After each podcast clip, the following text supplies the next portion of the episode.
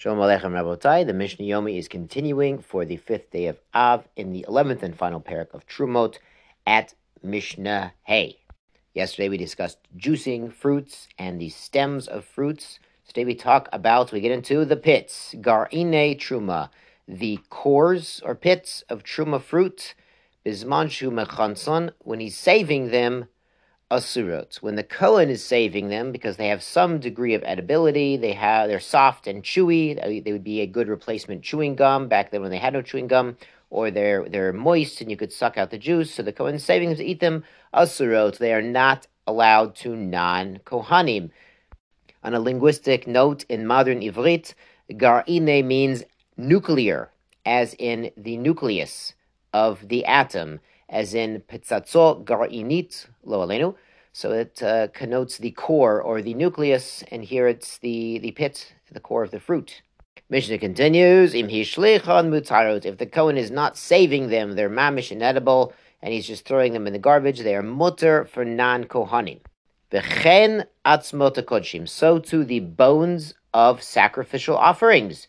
Bisman Shemachansan, when the people eating the offerings, whether that's the owner of the offering or the Kohanim who are given certain parts, when they're going to eat these parts, asurin, they're usur to other people. What parts are these? The Bartenura points out the ends, the ends of the bones that you can sort of gnaw off the cartilage on the ends. Now, I'm not a doctor, I'm a rabbi, but I've heard that it's good for joints if you eat this stuff on the ends of the bones. That's uh, where the joints are.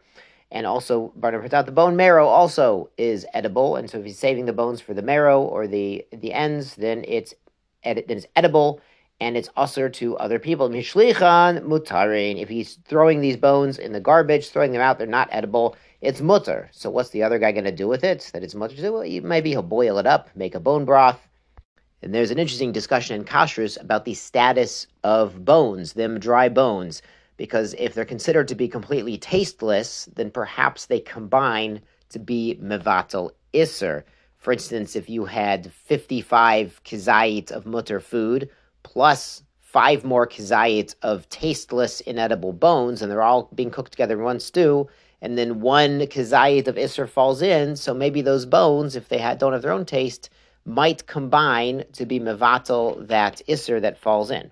Mishnah continues, Hamorsan mutter. Now the morsan is like bran, but it's really the outer husk. It's the outer klipa of the wheat or the barley, the grain kernel, and it's really it's really considered inedible. So it's mutter. Even the morsan of truma is mutter to non kohanim. Subin. Now the subin is the bran, is sort of the outer the not the outer layer, but sort of the inner membrane uh, around the wheat kernel. And so it depends. So subin shel chadashot asurot. So the newer brands are asur because they have some moisture in them. So really, sort of when you grind everything up, the kemach, the flour of truma, is sticking to the bran. The shel yeshanot mutarot, but the old dried out bran is mutter because it's dried out already when they go to grind it and separate the bran from the from the wheat, from the seed itself inside the bran. So because everything's more dry, the, the flour doesn't stick to the bran. So you could pull out the bran and make whole grain, whole bran bread uh, out of this truma bran. And since there's no wheat, just the bran, it would be well. I mean, it's from the wheat. Sorry, there's no flour of the wheat. It's only the bran of it. It would be mutter to non kohanim. V'noheg betruma kederach shu noheg. So the Kohen who's processing his truma grains, he's allowed to treat truma the same as the hulin. So he grinds everything up to separate the bran from the what's called the endosperm, the inside of the seed, which is what becomes the flour. He's allowed to just throw the bran out. He just sifts it out in the sifter and he throws it in the garbage or he feeds it to his camel or something like this because the bran, they were not into whole bran bread back then, Rabbosai, so they did not consider it a part of the bread. Hamisalet kav o kabayim. So Cohen is sifting flour. Solet is fine flour. Hamisalet is the verb form. He's making a fine flour out of a kav or kabayim two kav, meaning he's left with one or two kav leseya per Asaya. So he started with Asaya, which is the same as six kav, and he's sifting this very fine until he has one or two kav left. So he's, he's he wants to get the very fine flour.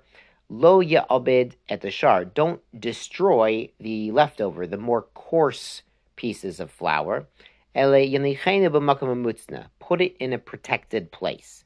So you don't want a non-Kohen to eat it. You don't want it to become tame or, or rot but he's not going to eat it. Right now, Lamaisa, he wants to have a very fine bread right now from fine flour, a cake or something like this. Mishnah Vav, Megura. Megura is a storeroom, like his, his, his wheat storeroom.